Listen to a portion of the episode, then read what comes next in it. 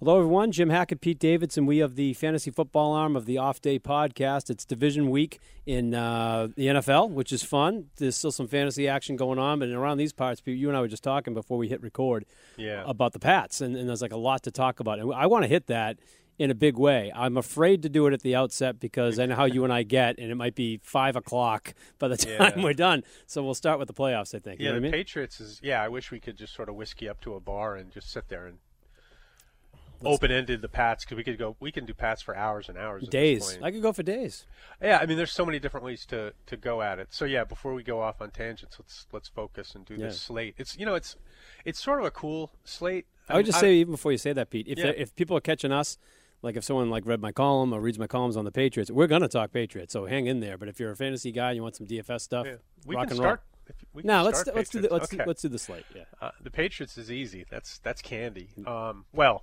Maybe not, depending on your perspective, I guess. But it's easy to talk about. It's yeah. just a bunch of interesting topics. Yep. Um, that it's all opinion. Um, but yeah, this four-game slate is. I, I'll tell you what. Let me try to overview it real quick, and then we'll go game by game. Yeah. I think the the overview is I want to get most of my non-receivers in before Seattle, Green Bay, and I'd like to have as many receivers going in Seattle, Green Bay as possible. Hmm. That that would be like my over. View of how I want to play the slate. Now, obviously, roster construction can take you in different directions, and which quarterback you opt to start with um, can have an impact uh, on how you build and how many receivers and running backs you can get from a particular game. Uh, additionally, there's p- perhaps a counterintuitive element to what I said, right? It, logically speaking, you might think, well, then I want my quarterback in that game too, right? You would think, yeah, right. if you're going to try to lock them up, you know, stack them. Right. Not necessarily the case, though, because um, you know, Lamar Jackson is, the, I think, the best Q B on the slate, but also by far the most expensive. But remember, and you know, well, we all know, uh, a lot of his fantasy point potential is going to come from running the ball. Yep. So um, you can get a quarterback who scores a lot of points, but then also have most of the, you know, uh, passing yards come from another game because of the nature of that quarterback. And then you've got Mahomes, yep. um, who could, you know, who I think is the Q B to roster. Um, but by the same token, um, you know, maybe the fact that we have to pay so much for these other Q Bs is a reason to consider going to Rodgers or Russ Russell in this Wilson, other game. Yeah. Um, and, you know, even – and here's another interesting thing about this week. I think cash is, like, really obvious what to do. Yep. It, you know, it's just, like, it's pretty obvious to figure out who the best cash plays are. Like, play Devontae Adams, yep. uh, play Damian Williams, uh, you know, play one of the safe quarterbacks and just – go from there. It's not hard. Yep. Um, but when you get into the G P Ps, then the questions become a lot more interesting. Like, I think Garoppolo is a really compelling play for tournaments. Mm. Like, if you don't mind throwing some money at, at, at, at a San Francisco stack. Um, just, but you have to understand, like, you know, Garoppolo could throw fourteen passes. You know? Yeah, they, they're run heavy, but he can, he's efficient, and then sometimes he can just air it out and make yeah, you some money. I mean, their games unfold, and when they unfold, things happen, and yeah. if they have to throw, they can, and when they get into a throw mode, he can put up a lot of numbers, so he's compelling. But they're also a team where if they can control the game with the run, they will. So, you know, you sort of have to figure out game script. Um, so the first game to me, definitely both teams want to run. Vikings, Vikings Frisco, absolutely. That's old school. Right, but they can both pass. Yeah. Um, what makes it tough on Minnesota is that San Francisco defends the pass really, really Real well. Good. Yeah. Um, but on the, on the other side of the coin, and, and San Francisco defends pretty much everything well, but they're banged up, and a lot of the guys coming back aren't really coming back like they're back. They're mm. going to try to contribute. They'll work through it. Thing. Yeah. Um, it's not like they got. It's not like this defense. I mean, the bye is going to help this defense get a little healthier. It's not going to suddenly make it whole. Um, And then, you know, Silva, Evan Silva said something. I was listening to his um, his show the other day, and he said something that I thought was interesting. Um, I mean, nothing new. San Francisco plays a lot of wide nine. Um, but the, the, the outside zone that they're running with Kubiak a lot this year does match up well with the wide nine. And San Francisco uses the wide nine on early downs sometimes. Mm. So, you know, Dalvin Cook has got a puncher's chance at some really big plays in this game. Yeah, I, I gonna, think be, because of the way those two things match up. Yeah.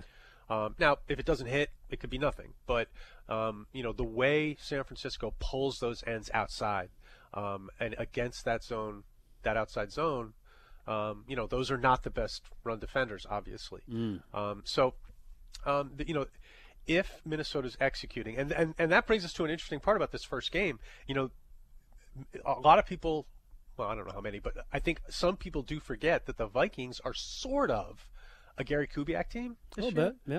Right? He's sort of that offensive um, guru. He's not the O C, but he's sort of the overseer. Yep. Of things, um, and the, the offense has changed a lot since they brought him in, and I do think that his zone concepts have helped a lot. Um, and you're looking at those same zone concepts with Shanahan on the other side. Mm. Is the, the long wind-up I was going for there. So these are guys who come from the same place. This is a lot of the same ground schemes we're going to see. Um, Sounds like it could be gridlock then. It could, yeah. Well, it, well, it could be a lot of running success, mm. um, and if. Um, You know, at some point, if nobody's pulling ahead, maybe a team goes to the pass, or maybe a team goes to the pass because they're forced to because someone's lighting it up. Either one of these running games could do really well. Hmm. Um, you know, on the Minnesota side, we know it'll be Cook. Yeah, for sure. On the San Francisco side, if they're running the ball like crazy, all bets are off for fantasy because it's hard to figure out who their running backs really are. Well, Breida's had a nice break. Yeah, well, yeah, yeah but they, so now you're going to – you're taking a big guess, assuming that they're just going to suddenly give Breida action when they haven't. Right. Um, I'm just saying know, I, because it, cause it kind of complicates things versus yeah, the no, last well, few weeks of the regular season. Yeah. Tevin Coleman and Breida, even Wilson. Um, I, I mean, clearly Mostert's at the head of the pack. Yeah. Uh, but, you know, the head of the pack for San Francisco is like ten, eleven, twelve, right. thirteen, fourteen, fifteen, something like that. That's head of the pack. Right. Um, and, you know, a bad week for their lead back is seven carries. Yep. You know? Um Moreover, to your point about Breida, he's been, you know, he had, I think as we move further and further away from it, I think we're starting to realize that had to have been like a high ankle that he had. Just if you look at the way they've brought him back, like they brought him back because they needed him. And then when, when Mostert started sort of going off, they right. sort of, they sort of took the gas off yep. of Breida. Yeah. Almost like, well, hey, let's just, let's, let's just ride this guy. Yeah. Right. Well, and, and let's, let's not push Breida. Yep. Um, so, I, I mean, I in the back of my mind, I think, yeah, maybe there's something to the idea that maybe they've saved Breida, mm-hmm. and now we're going to see Mostert Breida.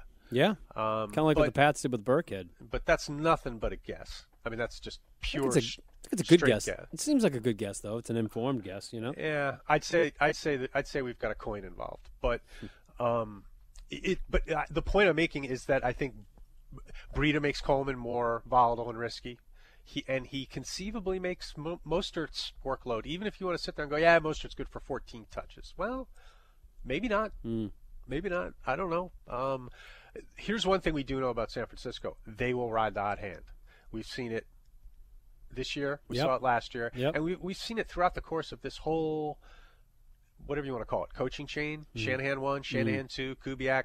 These guys will ride the hot hand. Yeah. They're, they're like that. So um, th- there's some risk to Mostert. But having said that, I think Mostert's one of the more reasonable plays on the slate because I want to get a lot of these better receiver plays in my lineup, and it's tough to do mm. if you're playing Dalvin at eight K yeah. or Derrick Henry at eighty-two.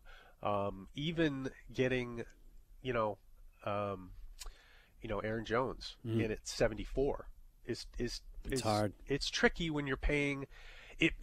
You're the one thing about this slate. You're not going to get through it without making a tough choice here or there. Mm. You're not going to be able to get everything you'll want. Um, you're going to have. Maybe you can get one of the big backs if you want to get one of the big receivers, and you want to not pay down for a tight end. Mm. Like there's a bullet you're going to have to bite on this slate. You're either going to have to play receivers you don't love. You're going to have to pay down at tight end. Or you're going to have to pay down to one of the running backs that's like below the six K, fifty-eight hundred area. Yeah, and you want to make like, sure you get the, the top as many top wides as you can get, it sounds right. like. Yeah. So, well, yeah. I mean, but basically, I think the defining part of the slate is sort of what thing that you don't want are you willing to live with. Mm. um, so, you know, maybe for some lineup builds, if you pay down at quarterback, Mostert might might be the the thing you don't want in your lineup that you put in there. Yeah. Um, maybe if you pay up a little bit higher at quarterback, you have to, you have to bite a even tougher bullet. You might have to go with like a Gus, you know, at forty-nine. I was going to say, what are you thinking about like with the Ingram, Gus Edwards, and then maybe Justice Hill? Like, I, I think you know? Edwards is a really nice play. I That's where I'm at. Yeah. I, I don't trust Ingram at sixty-seven hundred mm. on the slate. No way. I'm not touching that guy. It hasn't been good um, news with him for three weeks now, a couple weeks, you know? in terms of that calf and how he's, I mean, he's you know, limited practice. But, did you, you know. see that when it happened? I can't remember, Pete. Okay. Yeah. I mean, I, I, when it happened, I'm like, that's not good. Mm. Like, my my immediate reaction was, that is not I a think I did see it. Injury. Yeah. He reacted like it was something real. Mm. Um, so I trust my instincts. I mm. trust my first reactions. I, you know, when athletes pull their leg up, gimpy like that, it gets my attention. Mm. Um, and since we haven't heard anything that confirms that he's one hundred percent, yeah, uh, I'm treating him as, as risky business. Okay. Um, you know, again, we're sitting here trying to figure out ways to get in Derrick Henry at eighty-two. Right. Um, trying to, you know, trying to get in.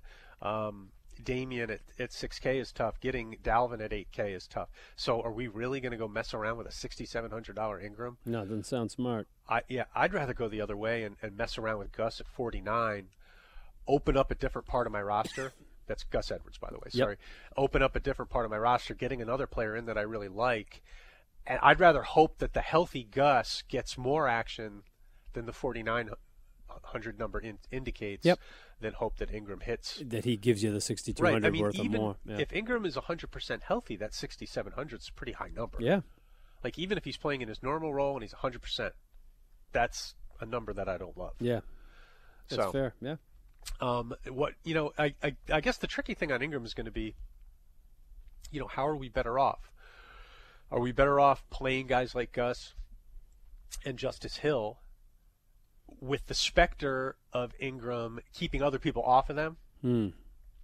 and then Ingram being what we think he is, which is not one hundred percent, and then it ends up being a Gus day, yeah. and nobody's on him, right? Whereas if they call Ingram out and give us a nice, comfortable Gus start, well, okay, good, but now you and every, everybody and your mother's on yeah, him. You can't differentiate right? that so, way.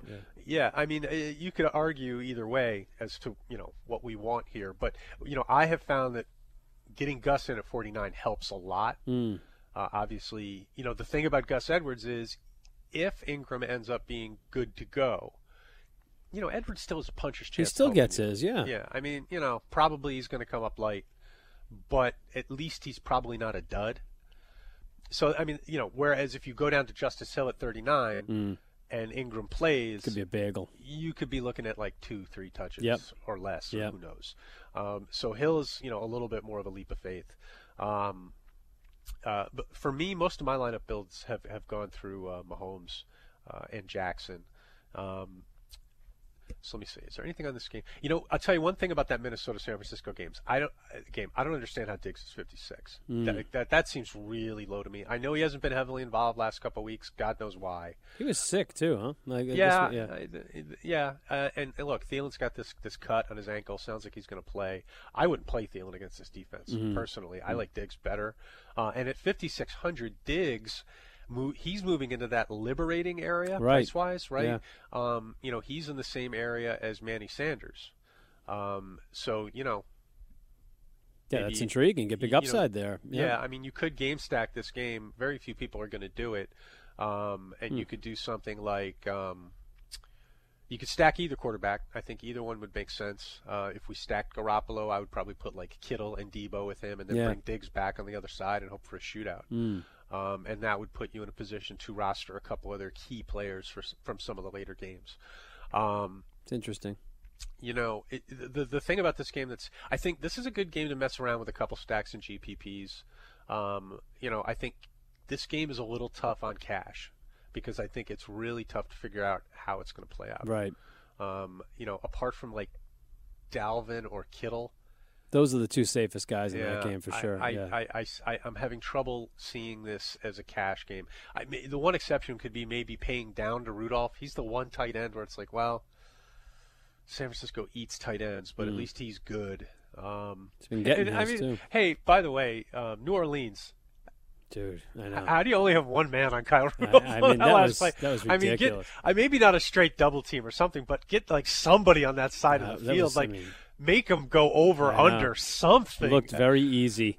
Uh, before the play snapped, I'm like, oh, yeah. my God, they've got solo. What are they yeah. doing? Yeah. It was so obvious. Um, the, they've had a tough the, run in the playoffs the last few years, man. They, they, yeah. I, I I mean, overall, I thought, you know, tough day for the Saints. I mean, yeah. overall, they got a lot of a lot of tough beats. But I thought that last play, I don't know. Maybe it's me. But it, I would have I would have had some help on that side. It looked a little light to me, too. It looked it was it didn't look well I, I could be talking out of my butt. No, you know, no, because I, I haven't gone back and watched it twice. Maybe there's, maybe, um, maybe Minnesota threw a wrinkle that it I'm looked not real open, Pete. It looked easy. It looked. E- I was just like, I, I'm like, why do they have? Why are they letting them put Rudolph on an island like that? But, taking okay. taking it from someone who watched the, the Patriots go uh, oh for three, first and first and goal at the one.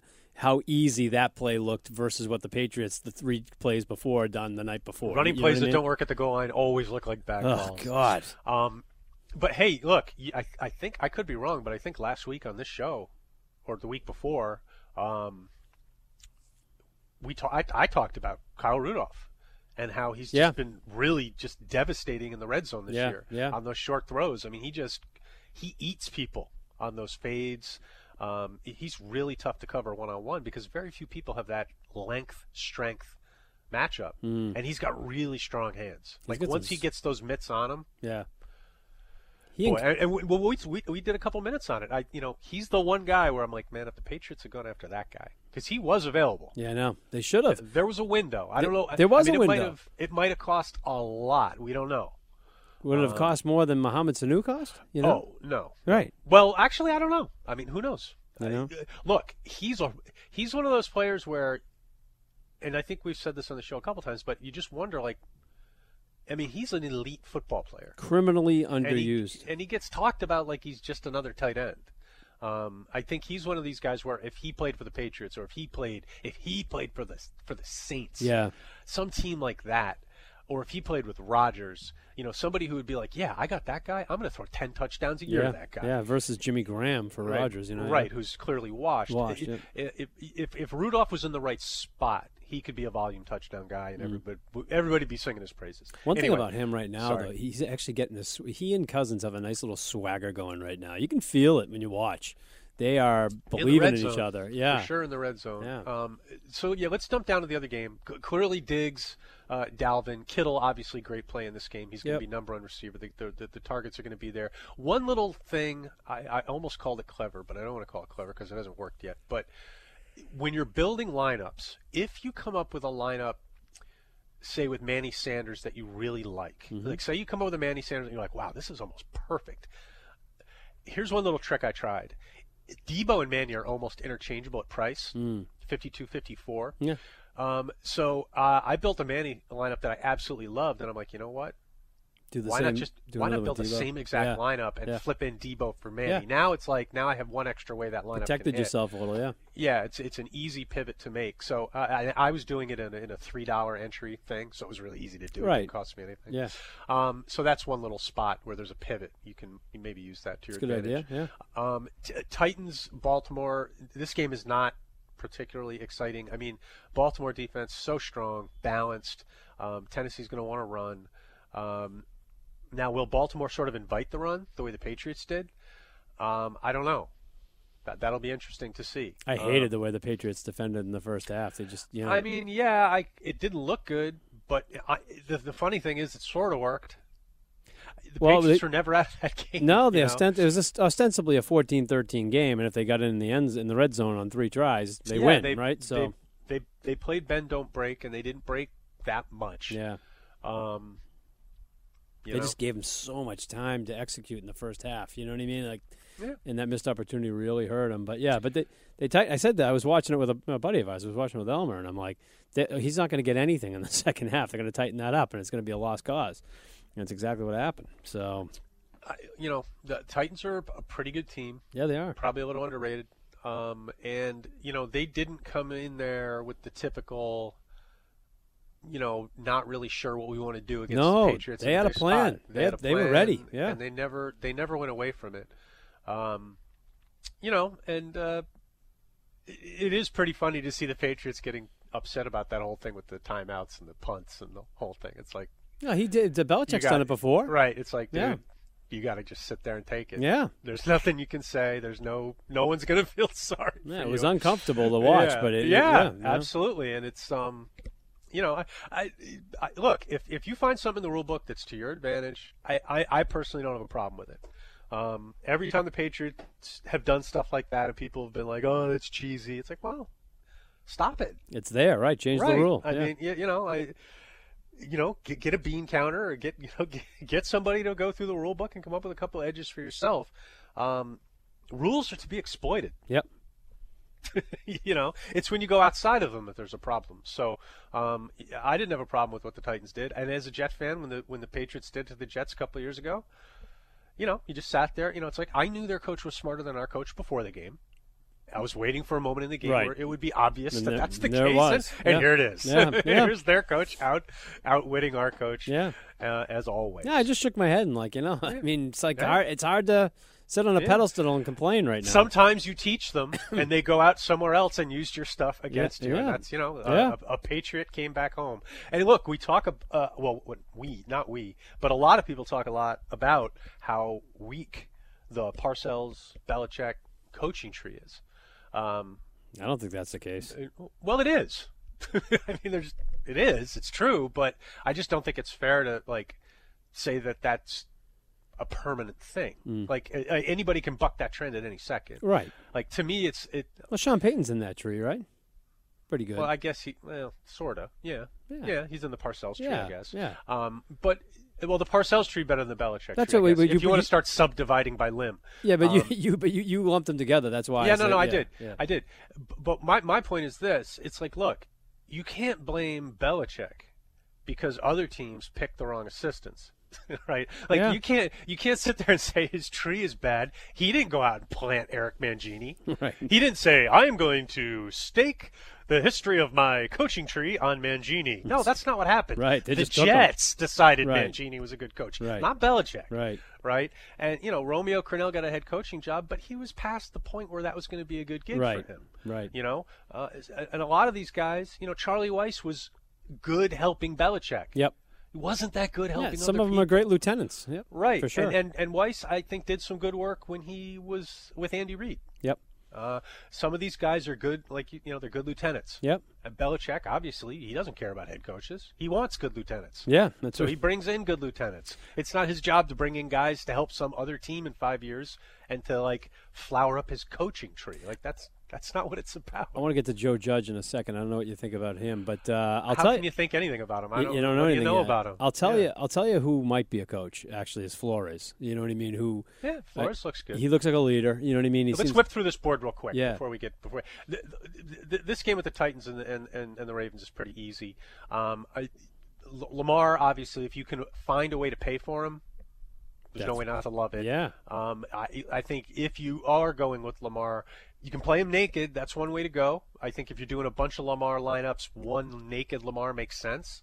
Uh, but I, for the most part. Um, Mark Andrews. Yeah. Well, you know, what's interesting about the Ravens. Yeah, they don't throw a lot. So there's some trickiness with stacking him. Yeah. But they do throw to a fairly thin area of targets mm-hmm. or a, a number of guys. I mean, it's pretty much, if Hollywood Brown's healthy, it's pretty much him. And Mark Andrews. Yeah. So I think you could mess around with some stacks. Yep. I, I, and, and clearly Andrews. Um, so I, I would say I'm probably going to be like eighty percent stacked with Andrews. Uh, then the other one's probably Hollywood. Yep. Uh, and then mix around with a couple where I'll throw both of them in there. Yep. Um, and then on the other side, for me, it's Henry. There's nothing else I want to mess around with. Yeah. On the Tennessee side, maybe pay, if you wanted to pay all the way down at tight end and like play Ferkser, mm. I mean you could do that. Mm. Um, not, not not too really, sexy. Yeah, yeah not, I'm not really looking to do it. Yeah, right.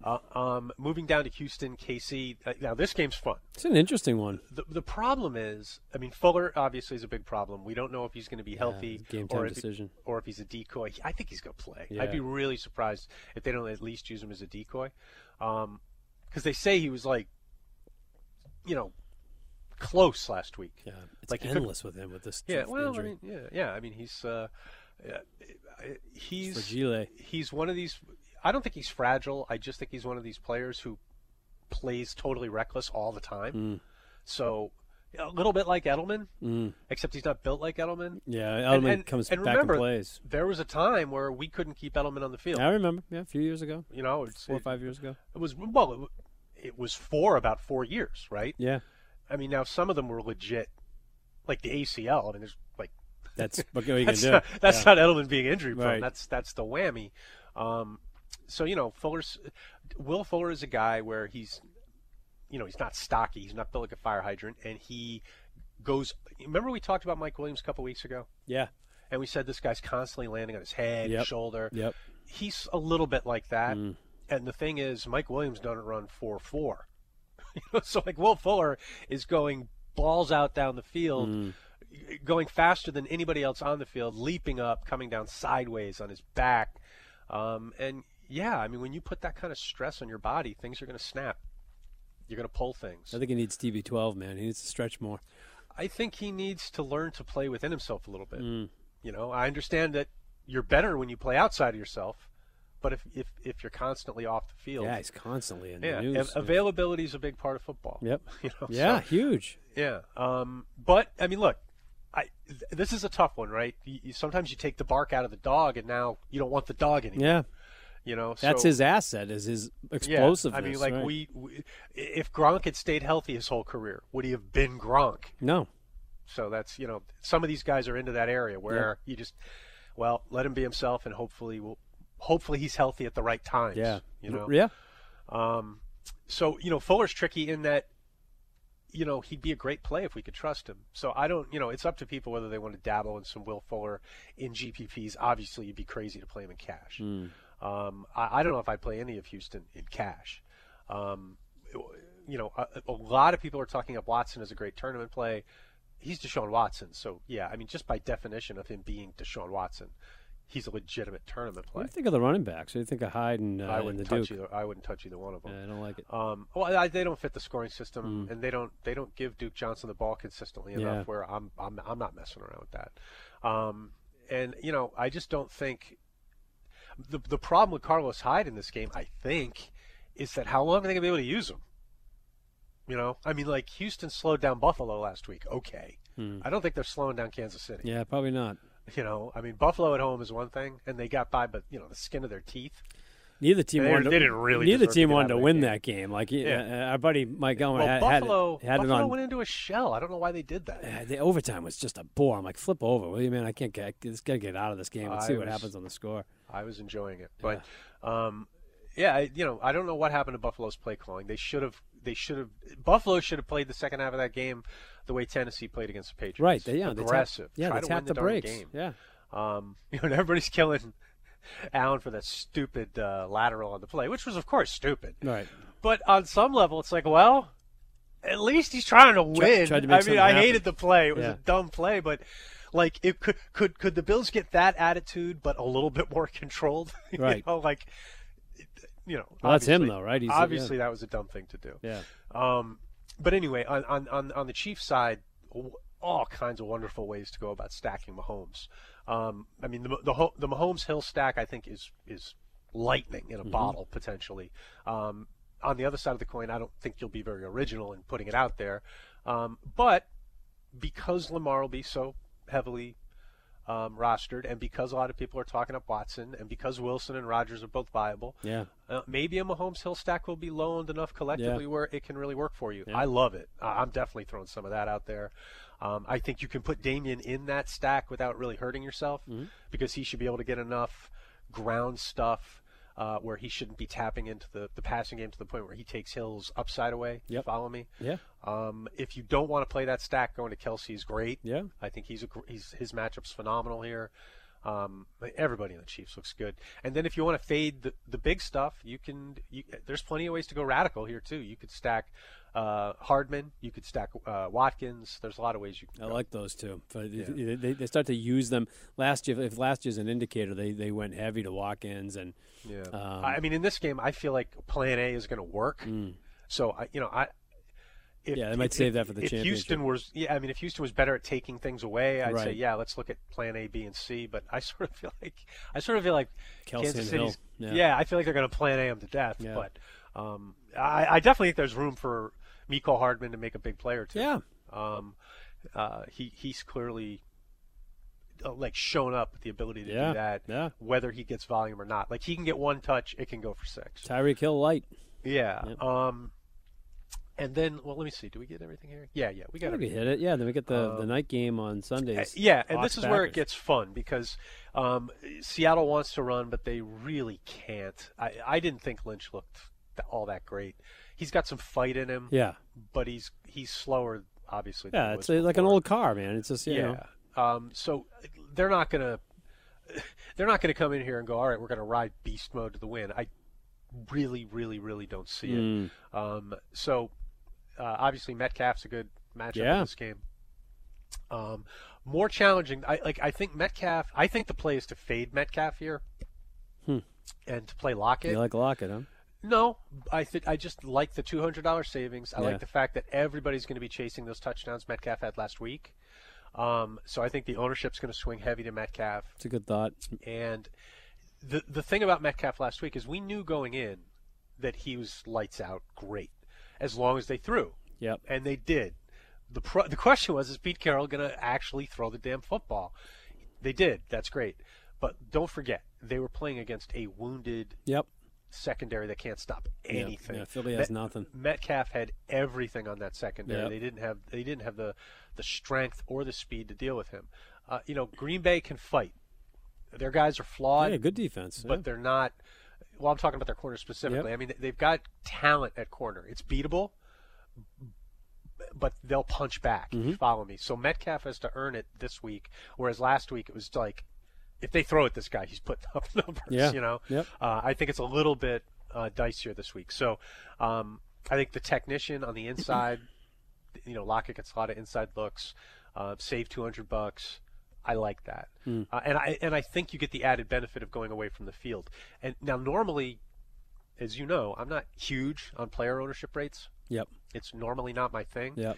But when you're looking at these small slates where you only have four teams playing. Yeah, you have to. And only a handful of guys. Right. So, yeah. I mean, like, you know, I would say D K Metcalf, like forty percent of the field's going to have him yeah. rostered. Yeah. It's, you know, uh, Derrick Henry will be like forty percent. Yeah. Um, Kittle will be like fifty-five percent, yep. you know. So as much as these guys are good plays, unless they're so good that you can't get that kind of quality elsewhere. Right. It makes sense to fade him. You're look, yeah, you're looking to go somewhere else. That makes sense. Yeah, yeah. yeah. I mean, I just like Edwards. I can like look at Kittle to Edwards. Um, do I like Kittle more? Yeah, probably not a ton more though. Uh, and I save six hundred bucks, mm. and I think I go from fifty percent ownership rate to say twenty-five. Yep. Uh, another thing about this week's slate, uh, before we move on to some Patriots stuff, don't fail to consider two tight end lineups. I was just going to say, I was going to say Jacob Hollister maybe is a guy. That, I don't know. I wouldn't go there. You don't like going I, there? I, I, I don't like – I think – here's why I'm saying it. I mean, you could. You could play Hollister. But first of all, the other tight ends are now playing on that team.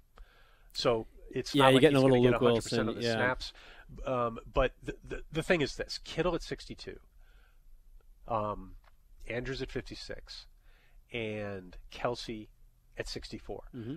Those guys, I, on paper, look better to me than the wide receiver plays. Yeah. So f- just take the positional stuff out of it. Let's just look at these guys as flexes. I like those tight ends better as flexes at those numbers than the receivers. Mm. Uh, so to, and and as we talked about, you can't if you want to play. You can play three running backs. They're all going to cost eight. You know, they're going to to play the three running backs we want to play. They're going to average about eight k. Yeah. It's going to be about seventy nine k on average. So that is going to take you out of the strong wide receiver plays. It, you know, to do one is going to cost you the other. I could easily see Kittle, Kelsey, and Andrews having all you know right. multi-score games. Right. We can't you know? play two. We can play two of the yeah. three.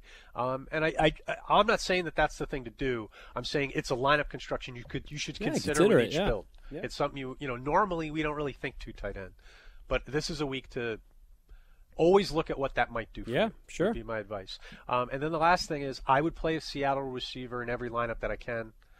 I would play a Green Bay receiver in every lineup that I can.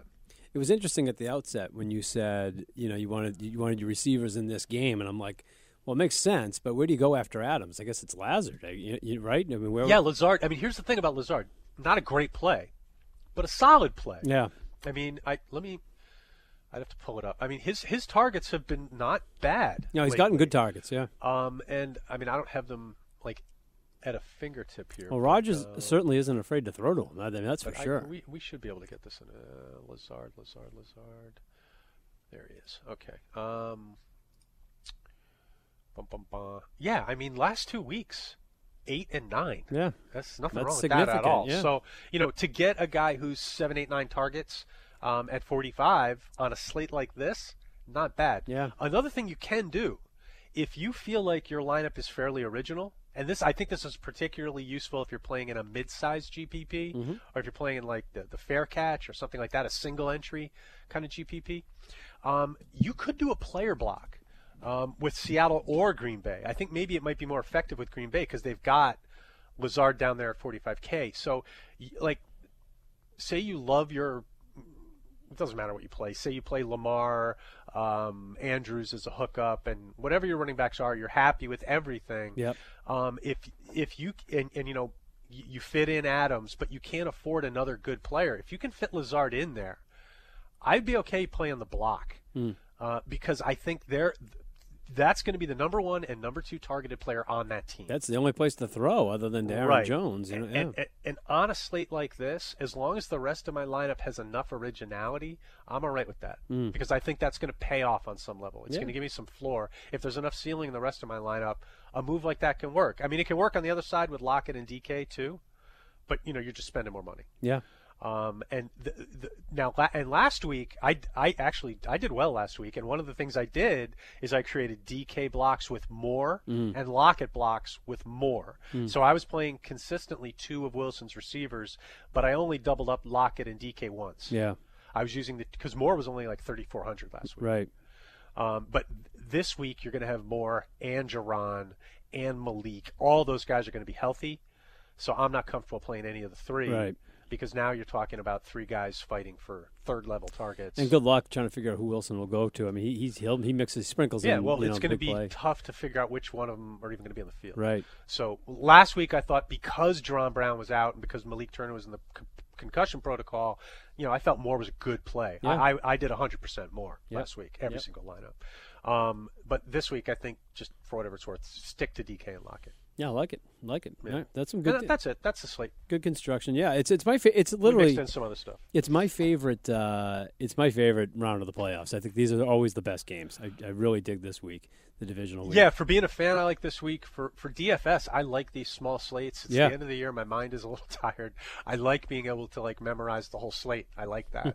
um, well, it's just for lineup construction. It's nice. You can keep, it, like in chess, it's like they say, see the whole board. Yeah. I mean, I can't see the whole board in a sixteen-game slate. It's tough. I need I need the reference material. Yeah. But a board like this, I can pretty much memorize it. Yeah, that's, so that's cool. That, it makes lineup construction um, fun. That's cool. What's yeah. the pulse in New York on uh, Joe Judge with the Giants? You got any just yeah. thoughts from that side of the not, fence? Not really. The, I think the pulse is that it was reactive because they didn't get the guy they wanted. Well, they, they probably didn't weren't even expecting. You know, we certainly yeah. weren't expecting him to get hired. Yeah. yeah. So, I mean, I don't know. I, I think that it depends. Look, some Giant fans like the idea of being old school. For them, I think they like it. I think a lot of people see it as a Gettleman bringing in a guy who he can push around, mm. you know, bringing in a guy without a lot of experience who isn't going to be able to have much of a say, you know, in player personnel and yep. stuff like that. Yep. Um, you know, and the guy saying all the Gettleman stuff, you know. And, and I guess I, I guess my question would be: does he really think that running and stopping the run are the most important thing, um, or is that just something is that just speak? That he thinks does he know Gettleman say? Wants to hear that? Yeah, yeah. You know, um, and I mean, I, I mean, I'm old school myself. I mean, I, I think yeah, stopping the run is good, um, and running is good, but I think we may be in an era where passing is more important. Yeah, that's I would I would say those are compl- important things. You can make a things. pretty good argument that it is. Yeah, those are critically important things, but they're they're complementary right. things. You know what I mean? Yeah, and I think the Jim Hackett word that might fit here is um, myopic. Yes, you know? Don't be so myopic in your yeah. view. Yeah, I yeah. think the, the Giants. It's possible, and there's an there's sort of a sad irony with the Giants because they're myopic with. Uh, a roster yeah. how, that how, it's got an extremely it? wide skill set. Yeah, yeah. So, like, I've said this a couple times. It's not funny anymore. But, like, the Giants would, you know, they would mount a snowplow on a Ferrari. Right. You know? Yeah. It's like, well, it, what? It works. Right. The driveway's plowed. Yeah, right. You just wrecked your Ferrari, Yeah, it's dude. a Ferrari. Like, what yeah. are you doing, you know? Take it on the open road. But, you know, they've got this Ferrari running back, and they use him like LeGarrette Blount. Mm.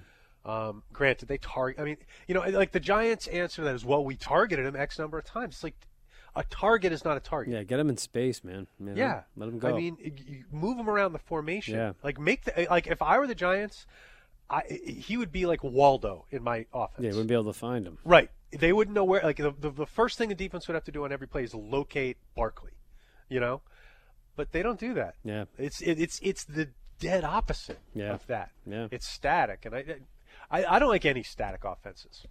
It's one of the reasons I find the Patriots to be so compelling, even on a season like this where it wasn't as much fun as normal. At least they think. At least every week it's something a little different, even me, if it doesn't yeah. work. Let me tell you something. So I don't know if you read my Blame Pie article yesterday. You know, I didn't put Josh McDaniels in there for a reason. I've been I've been saying this to people around the office. I've never seen someone create points more than him this year. I mean, there was yeah. nothing there, man. I mean, I don't you know, know how we. I, I don't know how we compartmentalize things on the Patriots. So I don't know how much Brady gets credit for that, how much Belichick gets credit for that, how much McDaniels gets credit for that, how much maybe some other guys in the mix get credit for that. I um, would say this. Like, I, I know they script at least the first series, but right? Can I just say one more thing? Yeah, go ahead. I hear a lot of stuff. I, I I don't disagree with what you said, first of all, and I hear a lot of stuff about how the Patriots mess the roster up, this, that, and the other. Well, this roster allows you to do that stuff, so I think that should at least be said. They got a lot of guys who do the little things well. No, yeah, they got the versatility. Not they, enough. Yeah, I was very bummed out about the Amendola thing. I think that was a mistake. It was a big mistake. I think they should have hung tough and kept Amendola. I agree around. with you. Um, but um, and I think you know, if if you think this new thing was a mistake, I would I would submit that that mistake begun with Amendola. That you wouldn't even needed to make that mistake if you just paid Amendola. Yeah, look at they made a lot of the, the, the, what killed that team was the offseason. You know, they just yeah. they just they got themselves behind. Gronk has something to do with it too. You know, and yeah, and, well, you know? well I, that's what. I, yeah, I mean, that's I, I would have gone to Gronk very quickly, and I, you know, I, I don't see how you blame the Patriots for that.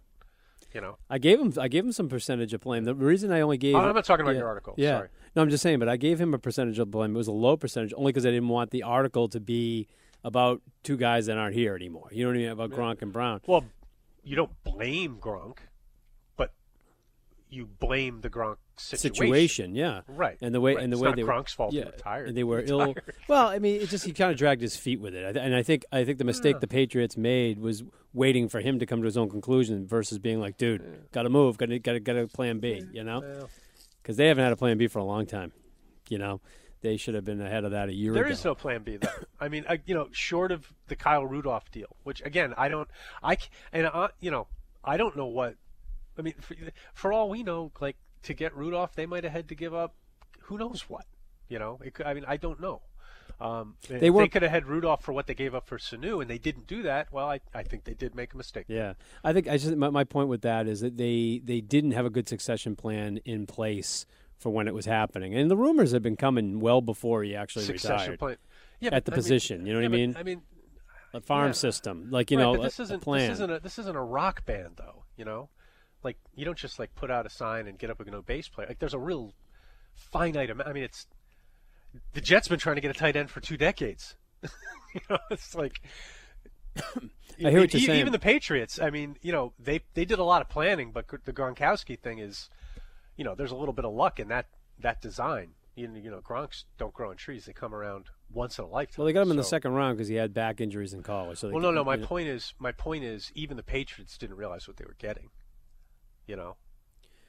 I think they talked about that in the uh, in the top one hundred thing. But my, my, my point is, like, the, the only draft capital. No, my they, point is when you get great players, even the teams that drafted him. Oh, they don't know exactly right. the, the, I mean, yeah, they didn't the level realize of that it. This guy was going to be some All generational world. guy. You, yeah. you can't ever plan to have a great player like that. No, I understand that. And, and I don't mean understand that you're going to replace Gronk, but like, you know. Right, but when the, you replace Gronk, that's what you're replacing is my point. So my, uh, let me just try to, just so you understand what my point is. Yeah. My point is when you have greatness, you don't replace it.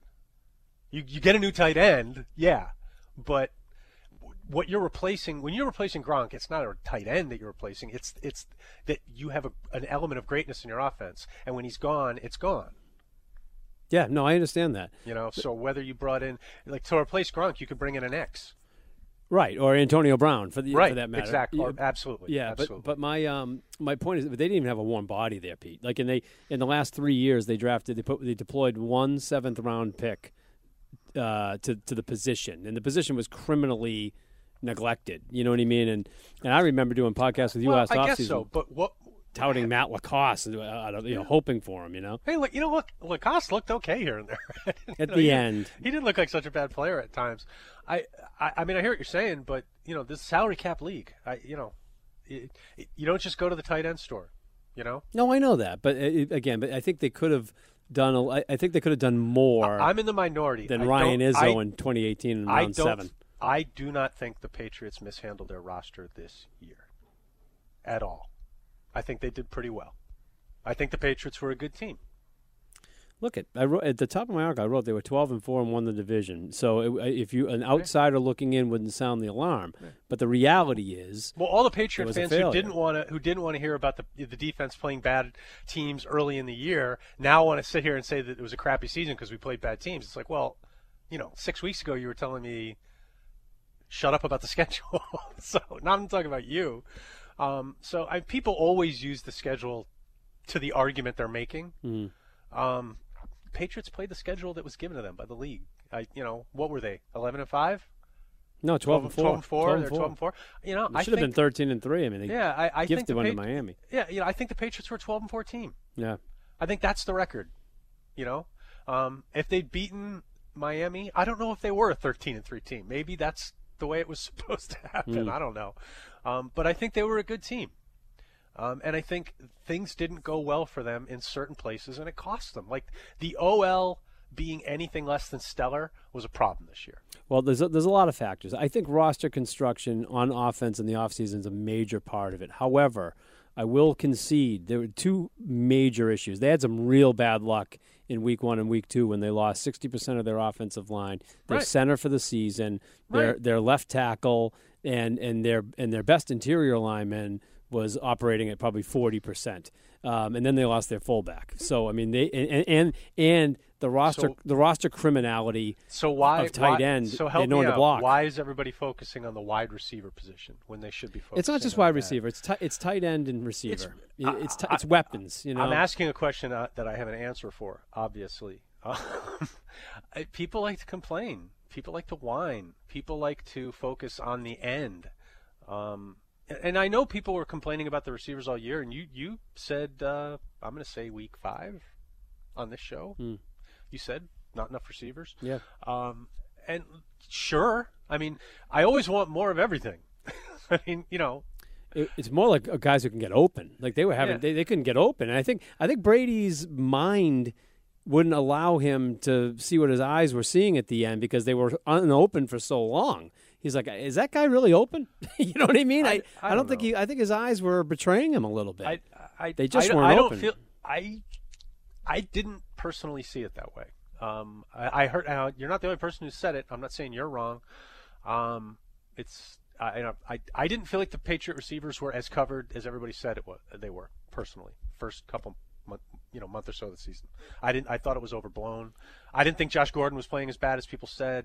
Um, you know, uh, the only wide receiver in the Patriots who I think has consistently been not so great has been the rookie, um, Harry and Myers. Yeah, I'm sorry, both I'm of sorry, them. Harry. Yeah. Um, and you know, Sanu had a rough time. I actually still like well, the Sanu deal. Got, it, Sanu got hurt. Yeah, like the high, second game. High ankle so sprain. Yeah. Yeah. So I mean, like Sanu, Sanu probably shouldn't have played for like four weeks. And I think he sat out, what, one? Yeah. By the way, I haven't talked to you about this. And, and you know the you know the irony of the Sanu thing is I don't like Mohamed Sanu. No. We... I'm just defending the player because I don't believe the Patriots go and get somebody for no reason. I don't believe that. Well, they needed they need look at they needed a warm body that could do something at that position, whether it was create space for Edelman or whatever yeah. it was, some, someone else, a veteran that Brady could trust. I, when I say I'm using the word cheat here in a positive way, but I think one thing that people just don't aren't willing to accept is that some players are really good at cheating, mm. and Sanu is one of those guys, mm. and I mean that in a very positive way. Listen, if you pick and you don't get a flag, it's not a pick. Yeah. Okay? Let's be really clear about that. Yeah. Every team is out there trying to run rub routes, and we see flags on it all the time. Sanu is one of the best at rubbing and not getting flagged. And if you don't think that's worth something... Now look at... I don't know what to tell you. No, it's worth a lot because no, I can tell you. I mean, the Patriots had trouble gaining separation well, all year, so those, those picks rub, are valuable. The Patriots rub. Generally speaking, I would say the Patriots are one of the top four teams in terms of rubs in the N F L, and they're good at it. Yeah. And they coach it. They coach it well. They coach how to do it without being seen. Mm-hmm. It, it, there's, it's an art form, and if you, the good teams do it. Yeah. You know, and the Patriots are good at it. And I think Sanu was brought in because because when you don't have natural, when you can't just beat teams straight up, you need to do all the little things. Yeah. You know, the other thing about Sanu, by the way, is a good blocker. Yeah, look, I, he he was a dirty work guy, and they needed they needed a couple things. You know what I mean? Gordon, that's legal blocking. Yeah, but Gordon Gordon wasn't Gordon wasn't you know what they what we what we once thought he was. He wasn't special enough. Um, well, Harry, I, Har- I think the bigger problem with Gordon is that he he did drugs. They cut him because they knew he was going. I mean, the Patriots cut him because they knew he failed the test. Yeah, I mean, who are we kidding? Yeah, he wasn't showing a lot though, even before that. You know what I mean? I had I. Yeah, we've disagreed on this before. We're going to disagree on it again. I thought, right. Gordon, I thought Gordon was okay. Yeah, I would say that. I think he's okay. I think he was okay. He looked better the year before. He looked a little bit more. I'm not going to go. I can't physically freak like. I, I think more. I think more hookups happened. I don't think he looked appreciably different. He remember he got dinged up. He had that knee thing. He had that bruise in his knee. So I, I think Gordon was fine. I think the problem with Gordon is that he. It's the problem we were worried about the whole time. Mm. And me... by the way, if he fell off the wagon, that means he was using stuff, which could have, on some level, also affected his play. Yeah, maybe. I, I, was, I was actually just going to say that. Possible. The, the, um, I mean, that's I'm reaching with that, but it's possible. The uh, the other thing I wanted to say on the receivers, and, and they, they needed them all year, and they needed tight ends, but the, the one thing I wanted to say um, is, now take this from someone who's had six rotator cuff tears, okay? I, I, had, I had all four in one shot, got it surgically fixed. And then redid and retore two of them. So there's there's four tendons in rotator cuff. So I've, I've I've torn it six times. I think Julian Edelman has a rotator rotator cuff tear. I don't know the severity, but I haven't seen that guy lift up his arm or stretch for a ball in f- three months. And and yeah. rumors come out that you know his shoulder's a lot more banged up than you'd think. And I've watched rewatched a couple games. Everything is into the chest. You know what I mean? He hasn't extended. Either horizontally. Everybody's giving him a hard time for that drop. I mean, if you had a lot of drops this year, that's a different story. It wasn't a very good throw. No, look at look at Brady still. Throw, the throw's behind him on his other hip, and it, I think it might have caught part of his pad. I mean, yeah, Edelman should have caught it, but it wasn't a bad drop. It was. It, I mean, it was. It was mediocre throw, and yeah. Should have caught it. I'm trying it, wasn't, to, it wasn't like a stone cold drop. There was a reason it happened. I'm trying to visualize it. I, I, I, as I remember watching it, it hit him right in the hands. Like I mean, but the one I'm talking about was towards the end of the game. It hit him. Yeah, the one they needed on third on down. The left, it, it, he, he body caught that ball. Well, he body dropped that ball. Um, the one I'm remembering, it was close to his left elbow inside. Um, but my, my, my point just on the shoulder, different. I wasn't talking about that catch specifically. Was was is is. The way gotcha. he's yeah, the way he's catching the ball, I, I think there's something serious in that shoulder of his, and they better, if there is, they better declare it because it's going to take six to eight months to recover if it's well, a rotator. I mean, Edelman, if if listen, if Tom Brady's retiring, or you know, I'm sorry, if Tom Brady's leaving the Patriots, I, I mean, Julian Edelman doesn't have a whole lot of value to the team anymore. Yeah, I mean, I, yeah, I mean, he's... I don't mean that in a mean way. I, I mean it in that, that. How old is he now? He's thirty-four. I think he's at least thirty-three. I mean, he's. I know he's like older than you think. Yeah. Um, he was a rookie in oh nine. Yeah. So that's ten years. And and he was. And I, if I could be wrong, but I think he was an old rookie. Um, I think he was a rookie in oh nine. I think. I'm in computer uh, lockdown here, so I can't. He's thirty-three. Yeah. He'll be thirty-four in May. There you go. So he's going to be so thirty-four. He's thirty-four. Yeah. Yeah. Uh, he'll be thirty-four starting next year. I mean, look. Clearly, Edelman can still play football. There's no doubt about no that. Doubt. Um, but for how much longer?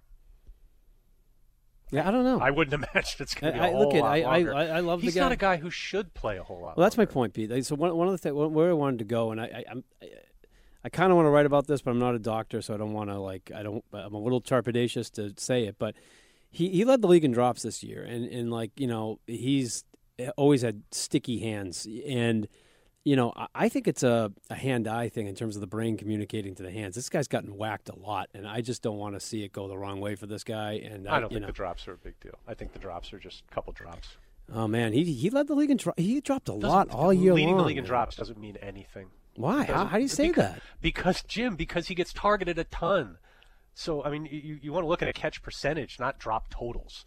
Uh, I mean, he gets you throw at a guy a ton, he's going to have more drops. Mm. But they've been throwing at him for years like that with that volume, Pete. You know what I mean? This is a pretty how, new Jim, thing. How many drops are we talking about? I don't have the stat in front of you. Okay, but you're okay. You're you're making the point. So my point is, how many drops are we talking about? I don't know the number right now. But I can get it, but I can't get it right now, unfortunately, because the computer but, but, screen's black. Okay, but it, but my point is, it's a ton. My point is, it's going to be something like nine drops. It's going to be something like that, right? Nine, uh, ten, eleven, twelve, that, something I, like that. I think it's double digits anyway. I, I do. Right, right. But, okay, so we're. I mean, how many plays are we talking about here? But you the, see what I'm saying? Yeah, I I, I, I watched know. Julian Edelman play a lot this year. I didn't see a problem with his hands. I didn't. I did not see a problem. I see him play. I saw him play every snap, and I did see a problem with his hands. Okay, we so, disagree. Yeah, we're looking at two different things, but I mean, he. Nope, we're looking at the same thing. Well, we have a perspective of this. Yes, of the we have same a perspective. Thing. Yeah, difference. he's he was dropping the ball a lot. I'm worried about I it. Don't and, agree and, that he was dropping. And the ball in big a lot. moments, like third down moments, which he was money I, on for ten I, years. You know, I think. This is just like that stupid thing with Welker. He had that one bad drop, and then I, you know, I, you know, whatever. I, I think Edelman is an older player. He's getting older, and he definitely should probably either retire or retire soon. Uh, but I don't think there's a problem with his hands. Maybe a problem with his shoulders, you say? Maybe. I think there is. I think there's multiple things going on. It, Certainly that drop that he had at the end of that game didn't have anything to do with his shoulder. The one we're talking about. The one I'm talking about. That hit him right in the hands and the chest. I don't. The critical I, third down one in the second yeah, half. No, it was, it was it was a tough play. Yeah. I don't think it was a good throw either. I can't remember the throw. I, I, I would I, I debate you on that, but I, I don't remember. No, I'm, not, I'm not I'm not saying it was Brady's fault. What I'm I, what, the, the point I'm trying to make is, I think. There's more than one thing that contributed to that ball not being caught. Yeah, look it. I mean, I I have to rewatch it, right. but and I will by the way that that that play with um. Welker going way back. I can't remember. That was high. Year. It was a high throw. Hit yeah, him in the hands. It, was it wasn't throw. a bad throw. There was nothing wrong with the throw. It was a high throw. Right, right, right. But that, but the ball was thrown like twenty-something yards downfield, right. outside the left hash, right? Yep. So, I mean, the throw is where it was. That was just a play where Edel, um, when Welker, Welker got turned on that. His his his elbow got inside, and he, he didn't have flexibility to take the speed off the ball. There's. He should have caught the ball, no question. But it was sort of a tough break. It was a, yeah, it was a, it was a cha- look. It hit him right in the hands, but it wasn't an yeah. unchallenging throw. I mean, it was. It, a, it, was it, it I guess the best. You know, what do they say? It handcuffed him. Maybe that's the way to say it. Yeah. He got he got handcuffed on it. It was it was sort of a tough break for the Patriots, to be honest. It was it was a tougher it was a tougher look than it looked like. The only thing I was going to say on the on the Edelman, back to that, just to Brady. I'm actually know, going to try to watch that play right now, so keep talking. The uh, with on the Edelman thing, like all I see is the hands and the drop on that in terms of my memory. Okay, but I, I, I, I will say this: you know, Brady's been uh, he's got a foot he had a foot Dude, injury. Dude, you're allowed to have an opinion that's different from yeah, mine. Yeah, no, no question. Vice versa, there's but, no problem but with he, that. Um, But uh, Brady had a foot issue, okay, and so you know, you know, when you're throwing, if you step in this pain, his balls were floating high the last three games of the year. You know what I mean? My, you know, I, except I'll for Buffalo, what, except for it, Buffalo, it, which he was brilliant. I mean, if Brady's, I was pretty unimpressed with Brady last month or so. Yeah. Now you know I've been real impressed with him for a while. Um. He looked damn good at Buffalo, the game I was at, but take that one out. It hasn't been too impressive. I mean, he looked – you and I talked about that. Yeah, he looked good. What Brady did in that game, he'll always be able to do. Um, but you can't always play that way. You know, you're not always – and look, the, uh, the Saints got pushed out same way. Yeah. Because when it came time to expand the game, they really couldn't. Yeah. And it's funny. When they needed to make big plays, they were using Taysom Hill. You know, they were going away from Breeze to make. You know, plays. I almost said this like. And no, I'm not saying they did anything wrong. Yeah, I I almost said this like eight weeks ago on Twitter or on our show is like what what the Patriots could desperately use is like Taysom Hill.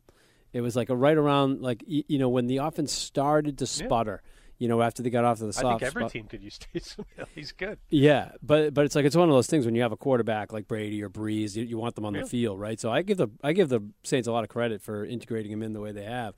The Pats could have desperately used that because back to my yeah, whole I mean, point you, with McDaniels. Did you watch? Did you watch that game? Yeah. Okay. Yeah, because I mean they integrated. I mean he caught one, he threw one, yeah. he like ran. Yeah, he's been evolving for a right. while. I mean they didn't do like it wasn't like a game of dissing Breeze. Is my point? Like Breeze threw one touchdown. Yeah, yeah, game, right. Yeah, great play. Right. But um, so Sorry, but, but yeah, but my uh, so back to my point, like with what, what McDaniels had to do to get points. this year. I mean, like he, he was like literally crafting them with everything he had and all different stuff, especially like, you know, the one thing the Patriots did well all, all year when they when they really started struggling offensively was script their first drive. And they were actually scoring touchdowns a lot on their first drive. Once they got into the flow of the game, it got a little harder. And I just think an element like that, and, you know, we used to joke about it when years ago when Flutie was a backup quarterback and then with Michael Bishop, who had a roster spot when Brady was a rookie, and actually was a, was third when Brady was fourth on the on the depth chart. Using guys like that, and like this is a kind of year where it was glaring to see that they were just missing an element like that. Um, so just for what it's worth, but I, yeah. I, I was looking at it like I think I'm it was watching like, that play right now. By the way, which one, the Welker or the or the, the Edelman? Edelman? The yeah. Edelman one splits out. Yeah, no, it's pretty much what I remembered. I mean, you know, he this is he needs to catch this ball. Don't get me wrong. Yeah, I'm not saying like Edelman, you know. It's just weird. Yeah. The, the ball's inside. He's coming out of that break, and he's thinking that ball is going to be on the other side of it where he's curling, hmm. and it was back on the inside. But he needs to catch that ball. Yeah, hit him in the hands, you know. It didn't hit him in the hands. It hit him It hit him, him dead center. It hit him. Chest. Yeah, it hits him. Let me let me go back and. You're right, because I remember I was talking to the guy I was watching it with that he body caught it or tried to body yeah. catch it. He, I mean, it. His hands also touch it. I mean, it's basically like above the the inside one on the eleven. Mm. He's eleven, right? Yeah. Yeah. Um, yeah. So it's basically like if you look at the eleven on his chest, it hit the top of the inside eleven. Yeah. Um, and I think he's probably looking for it. Um, he's looking to run towards the ball on the other side of him. Um, so he's adjusting to the throw. Uh, but, you know, a play, and we've seen him make spectacular yeah, catches. But that's the risk, and you know, you and I talked about this on our rookie pods a million times. This is why body catching is problematic. Yeah, that play right there. Yeah. Um, now, why does he body catch it? Maybe it's maybe it's because he's looking for the ball outside. Uh, maybe it's because what you say. Maybe he's got a shoulder issue, I think he does. Or maybe it's because Julian Edelman's body cut the ball a ton of times. It usually works. And, you know, sometimes. Yeah. No, it you know, didn't. Yeah. It's going to be an interesting offseason. You know who else body catches the ball a lot? Antonio Brown. Yeah. He's like one of the greatest receivers that's ever walked yeah. the face of the earth. And yeah. he body catches a lot of balls. Yeah. There's nothing wrong with body catching. Um, but there are downsides to it. Yeah. You know, the upside to it is if you body catch, you complete the catch in one second. There's no transfer. When you body catch, it goes directly right, into right a secure into where position. You want to keep it. Yeah. Exactly. So sometimes you'll see a receiver – tactically do that. They they don't see anybody coming for a punch out, so they'll catch it and then lean into the run. Yeah. Um, Save you know, a nanosecond. Yeah. Um, but but we also see sometimes with these guys who only body catch. Like look at Will Fuller. Will Fuller's a guy who only body catches yeah. unless he literally gets forced to do it, and that will force him into some awkward landings. Mm. So if you're if you're cruising across the middle of the field and the ball's out to your left and you dive at it and catch it with your body, you, you I mean, think about what's about to happen. Yeah, you're going to land awkwardly. Yeah. So, you know, being able to catch with your hands and having confidence in it, it, it helps you in a lot of ways. Yeah. But the, there's two two things that primarily are going to be great if you can use your hands away from your body. A, sidelines. Yep. It's going to help you get your feet down a lot. And then the other one is when you've got those long-armed defensive backs. Yep. In fact, there was a play, who, I think it might have been Nuke, but you could see him fighting to try to catch yeah. the ball out in front of him, yeah. and the defender was able to poke it away. But you could see that fight going on in slow motion where I, I think it was Nuke where he's like, ah, oh, if I could just – it was towards the end of the game. Mm. Um I can't remember the exact play. I think I know I, the play you're talking about. And I was actually just going to reference him. I was just going to say the, the big alpha guys usually do use their hands, and he was the guy who came to my mind. Well, he's a great example. If you watch him, you watch Michael Thomas is a really good example, but watch their hand preparation right before they actually catch it. Like their arms will almost be like they're almost like it looks like they're about to the shoulders are going to come out of their sockets mm. like the all-drug Olympics. Mm. He's pulled his arms off. um, b- but it's like that. So they want to basically – they want to catch that ball at maximum extension and then immediately take the speed off. Mm. And, and and that's – it's funny. I, I was listening to um, a guy on Twitter yesterday debate, you know, and this is this is the this is the crap that you and I have to deal with being older, but basically telling me that Jerry Rice isn't any good because he used stick 'em. Please. Right, right. So, you know, I, I I eventually gave up, but it's like, dude, do you see the gloves they play with today? Right.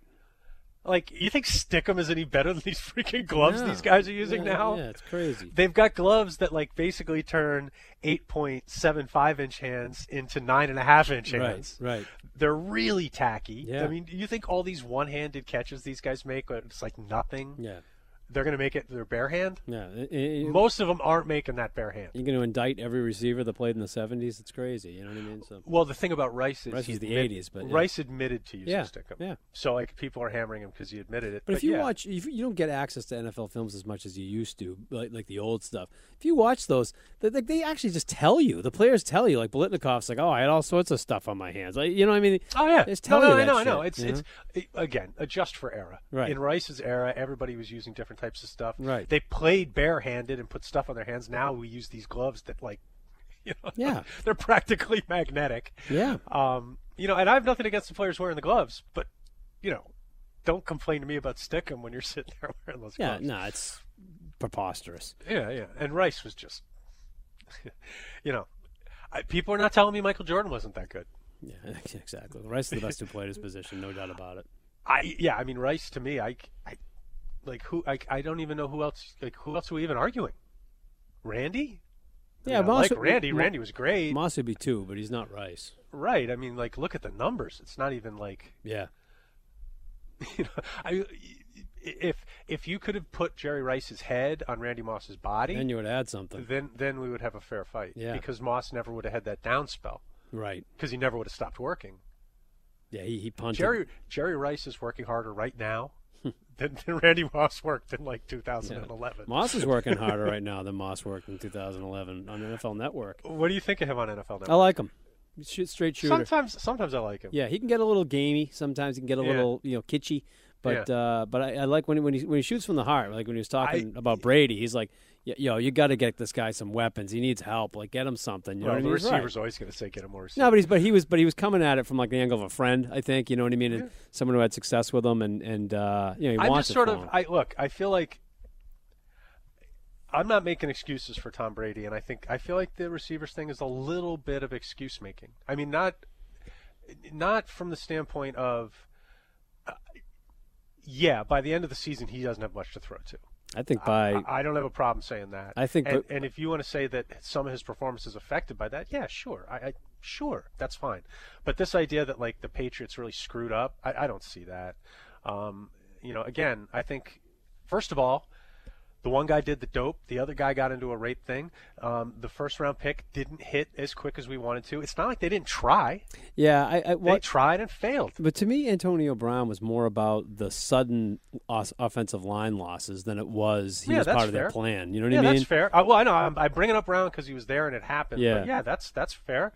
I mean, you could say Brown would. Be, you could say Antonio Brown would be an argument against what I'm saying because. Antonio Brown would be them realizing they sort of messed up yeah. and trying to fix it with right. sort of a desperation move. Yeah, I, I, yep. I'm fine with that. But look, they did their evaluation. They took N'Keal Harry. Maybe they're wrong, but it's not like they didn't. My point is they addressed the position. It didn't work. Well, that's why I wrote my article. I'm like, he, he clearly saw the need because he spent a first-round pick on him, which he doesn't like to do and which he hasn't had success with. Um, yeah. I just don't think it shook out the way they, they wanted from getting a veteran in the offseason. But be it losing Amendola, they went for Humphreys, they didn't get him. They tried to get Jared Cook, they didn't get him. They tried to get Cole Beasley, they didn't get him. Yeah. I mean, is Adam Humphreys really going to... Adam Humphreys. You yeah, know what I, I mean, though? Yeah, I, I hear you, but I, I think Adam Humphreys could have been like Amendola-like here. You know? Amendola-like. Yeah. But he's, but he's so not Danny Amendola. Danny, Danny Amendola's just, he's such a baller. He was great. Playoff you Danny, know? you know, but. Yeah, and, and, and, and, and it wasn't, sometimes guys make big plays in the playoffs and it's like a coincidence, like David Tyree. Yep. Okay, Danny Amendola's playoff runs were not coincidental. Yeah, it was clutch, yeah. That was a guy who knows what he's doing, who who has the ability to play correctly in the big spot. Um, I wouldn't be shocked also, to see him back here, Pete. To be honest with you, I, you know, it, um, I think his contract will depend on him being available. Well, no, his contract definitely isn't up. Right? Oh no, he had the big one, yeah. Right, right, right. I think he's got to be. He's got to have another two years left. I think. He was rumored at the deadline, though. I think they kind of they might have a little buyer's remorse there for whatever reason. But uh, well, the thing is, like, if they let him go because they don't want to pay a small premium, like it's sort of hard to envision them paying a big premium to get him back. You know mm, what I mean? Right. Like taking the contract and giving you something on top of it. Mm. I don't know. He just fits the suit of like that uh, of the retread that right. you know, like well, that, the other like thing Jimmy about Collins. Jim, you know? Listen, if Brady isn't coming back, we need to take the whole paradigm and throw it out the window. Yeah, we're not chasing Tom Brady receivers anymore. Yeah. So if I mean, I, I don't understand this whole thing with Brady. I, I look, you know what I think? He should retire and spike the ball, and that's it, done. But if he's going to play, he should play for the Patriots. Um, it, And if Tom Brady's actually going somewhere else, I don't even know how to process it, to be honest. Yeah, I don't either. It's I'll... so out of body. I, I don't even like. I don't. I, I'm having trouble figuring out who this other N F L team is who thinks they're going to get Tom Brady and it's going to work better than it did under Belichick. Like I don't see it. Like what are you thinking? Unless you're getting Belichick too, not to mention the whole coaching staff, the whole team. Like Tom Brady's got a team built around him. I've I've been saying this since this. Where conv- else are you going to get that? I've been saying this for this to this since this offseason started. You know, since so I guess like Sunday or whenever like the it started getting closer. You know what I mean? Like I think when I went to the Buffalo game, I was talking about it with people, and I said they're each other's best option. Brady's Kraft's best option. Brady's Belichick's best option. I think Kraft is the thing. And, and Brady and, and, and Belichick and Kraft are Brady's best option. So they got to figure out a way to find it out because they're each other's best option. I don't think Brady is Belichick's best option. Well, Not Belichick. Anymore. Yeah, well, Belichick. Well, let me put it this way. If they want to keep the system as it is, I think he is, for, for at least like oh. for, for for twenty twenty. You know yeah, what I mean? Like if McDaniel wanted to come back, right. and they wanted to, they want, if it's like a Blues Brothers scenario, yeah, yeah, yeah but sure. but I think you're right for the future. Like I think Belichick would be more than happy to punt and, and start yeah. laying the foundation. Well, I know? was listening to to the show, you know, to the boys, the afternoon boys, O M F, before, yeah, yeah, before he came on, and you know, you know, they were talking about. You know, what it's going to take to get Brady to come back. And, and they're talking about Andy Dalton. and I, you know, I, I That can't happen. You know, replacing, I'll well, blow I the mean, stadium up. I can't for, have Andy a, Dalton. For, forget about the name, though. You know, Eli, they brought up Eli Manning, yeah. Blake Bortles. Dear you know, God. The names are all pretty rough. Um, but Go get I Cam Newton if you're going to do that. The one thing we need to remember, though, is, and I'm, again, I'm really not trying to be a blank about this, but you're not replacing Tom Brady at this point. Right. And it's important to remember that. Yeah. You're replacing forty-two-year-old Tom Brady. Yeah. It's a big, you know, Tom Brady replaced Tom Brady. Yeah. He did it about five years ago, yeah. and he did it again four years ago. And every year for the last five years, he's been replacing himself, going down a mini step each year. And they've been mini steps. So, like, it's there's never been that one moment where all of a sudden it was like a before and after moment, mm. like where Brady was great and then he stunk. We've never seen that. Right. It, it's been tiny little degrees. But now we see a guy where, here's the thing I've noticed, and it's and I thought you could see it really well last week, is that he doesn't carry his pads as well anymore. And that's not the kind of thing we talk about with football players. Because what is it, twenty, twenty-five pounds? It's not a ton of weight. Mm. But when you're a long-bodied forty-something, mm. it does get to the point where carrying those extra, you know, eighteen to twenty-eight pounds, whatever the heck it is, and you start sweating in it, and it gets heavier.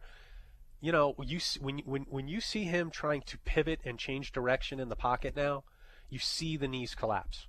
I've, I saw it like thirty times this year, and you know that's that's a sign of only one thing: age. Yeah, and it's you know he didn't do anything wrong. It's not his fault he turned forty-two. It's tough to see those. It's tough to come to for me to come to the conclusion with the footwork because he looks so slippery in the pocket still. He still does that like great slip up and like he can move around in there and he looks like he's got his feet under him, you know? It looks to me like he is working so hard to do it though. He's, oh, I think I mean, he is. No, that, that that's I think that's fair. You know, it's it's I think that's fair. You know, the all athletes call it from your stationary point, what do you want to call it? You know, point of inertia, whatever mm. the hell you want to call it when you're the act of going from stationary to moving. That initial movement you sort of see the strength in a player's core, okay?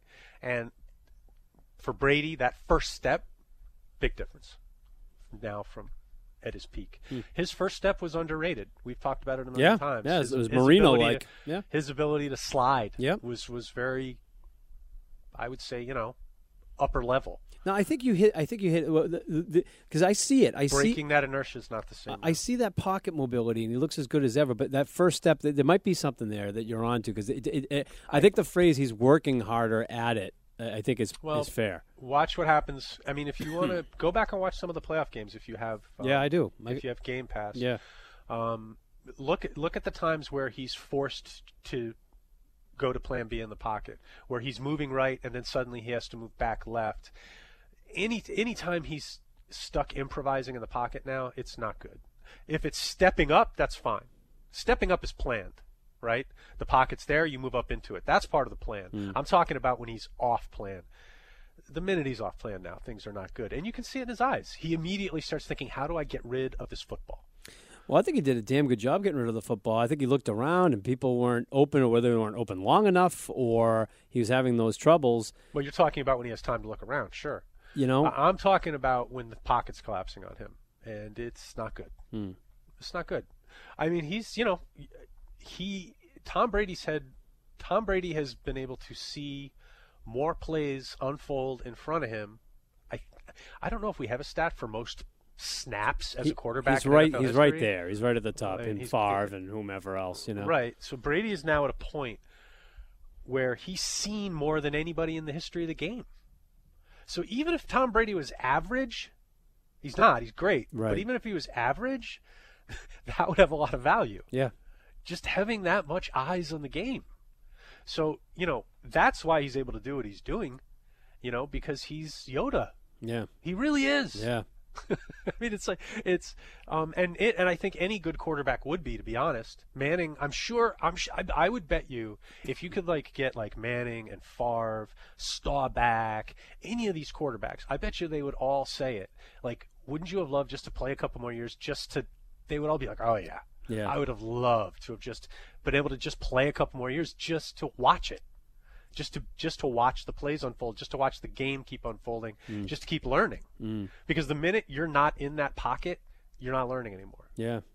Um, and you can't, you know, and you and I have talked about this on the show. Like, I think at, at some point, and it's probably some teams already done it, but they don't broadcast it because why would you want to give it to anyone else?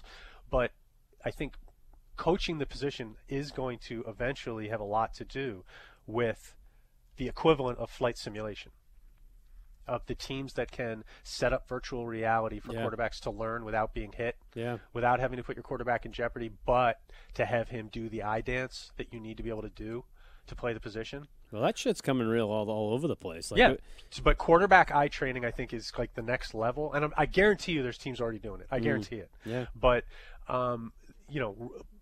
the key thing for quarterbacks is getting them time in the sim, finding a way to get them experience without getting them clubbed, um, without knocking their eyes down.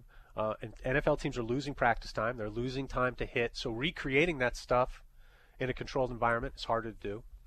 Um, it's interesting. I, I really do think that's going to become a big deal at some point. Yeah, you're probably right. Yeah. yeah. And, and, you know, when you look at, like, look at the things they're doing now with the tracking devices, right? So when you get all the data from the tracking devices, it's not going to be real hard to program, mm, right? Mm. Right? Because if you say, okay, we want to practice against, you know, this particular defense, well, we know who plays it. Yeah.